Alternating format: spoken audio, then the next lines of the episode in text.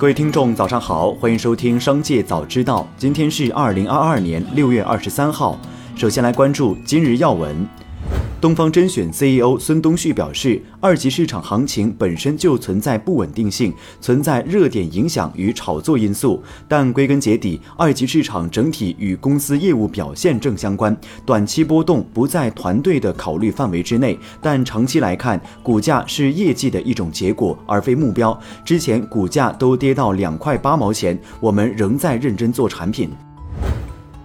据中国交建公告披露，其参股的三亚凤凰岛国际邮轮港发展有限公司因资不抵债被债权人提起重整的申请获法院裁定受理。截至去年年底，凤凰岛国际邮轮港的资产总额约为五十点四亿元，但负债总额约为一百八十六点零五亿元。有关人士称，一套五十八平的凤凰岛内房产在十年间从购买时的三百五十万元左右跌至如今的二百四十五万元。单价约为四点二万。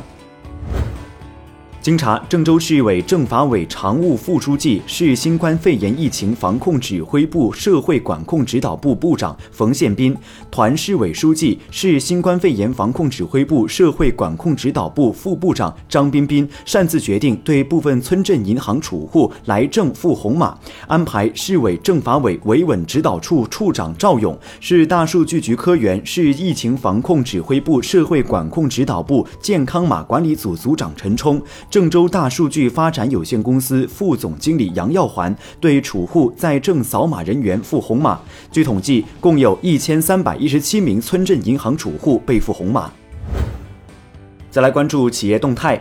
据消息，大学生学习软件学习通数据库信息被公开售卖，具体情况暂时不详。其中泄露的数据包含学校或组织名、姓名、手机号、学号或工号、性别、邮箱等信息，达一亿七千二百七十三万条。对此，学习通表示，到目前为止还未发现明确的用户信息泄露证据。同时，公司确认网上留言密码泄露是不实的，已经向公安机关报案，公安机关已经介入调查。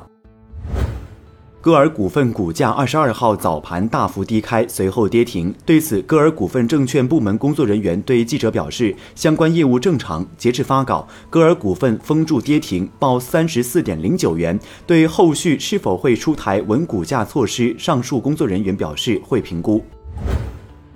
招商银行六月十五号公告，已收到银保监会批复，王良担任行长任职资格已获核准。三天后，招商银行代销五矿信托鼎新一号至十五号产品全部到期，均无法完成兑付，总规模超过二十三亿元。多名投资人已收到该系列信托计划申请展期十八个月的通知。多名投资人称，招商银行在代销五矿信托鼎新系列产品中存在多处违规，包括故意隐瞒信托产品信息、故意隐瞒投资风险、风险把控不严等问题，已向银保监会举报。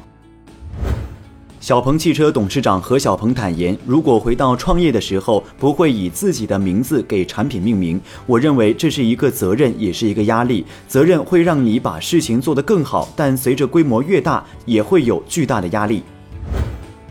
六月十六号，百年国际美妆品牌露华浓向纽约南区法庭申请破产，股价跌至冰点一点五美元。但二十一号盘中，露华浓股价一度飙升至六点八四美元，涨幅高达百分之四百五十六。近日，江苏龙力奇集团有限公司新增一则行政处罚信息，具体处罚内容为：江苏龙力奇集团有限公司的建设项目未编制环评，擅自开工建设；建设项目需要配套建设的环境保护设施未建成，主体工程已正式投入生产或使用，违反了《中华人民共和国环境影响评价法》，被常熟市新庄镇人民政府罚款四十五万元。再来关注产业新闻。国家广播电视总局、文化和旅游部共同制定了网络主播行为规范，其中提到，对需要较高专业水平，如医疗卫生、财经金融、法律、教育的直播内容，主播应取得相应职业资质；对问题性质严重、多次出现问题且屡教不改的网络主播，应当封禁账号、纳入黑名单或警示名单，不允许以更换账号或更换平台等形式再度开播。郑州六百七十名硕博业主被烂尾楼套牢。有业主统计了其中一千一百七十二个家庭的学历情况，业主及其直系家属拥有本科及以上学历的人数高达一千九百八十三人，包括四百八十一名硕士生和一百八十九名博士生。不少业主是因为人才引进政策才选择来到郑州，这些家庭中至少二百四十六人享有郑州市人才补贴。永威金桥西塘也因此被称为郑州乃至河南的最高学历楼盘。日前，国家药监局发布意见稿，历时一个月的公开征求意见已正式截止。随着第三方平台的药品零售市场规模越来越大，国家也将进一步明确相关管理义务。如此次新增的第八十三条中明确规定，第三方平台提供者不得直接参与药品网络销售活动。最后，再把目光转向海外。六月二十一号，德国财政部长林德纳在德国工业联盟举行的活动上表示，德国政府不会同意欧盟从二零三五年起实际上禁止销售燃油车的计划。林德纳称，燃料发动机仍会是小众市场，所以禁止是错误的。德国政府不会同意让禁售计划成为立法。德国汽车行业对欧洲议会支持二零三五年禁售燃油车的决定表示反对，称这一计划太过雄心勃勃，成本高昂，无意于市场和消费者。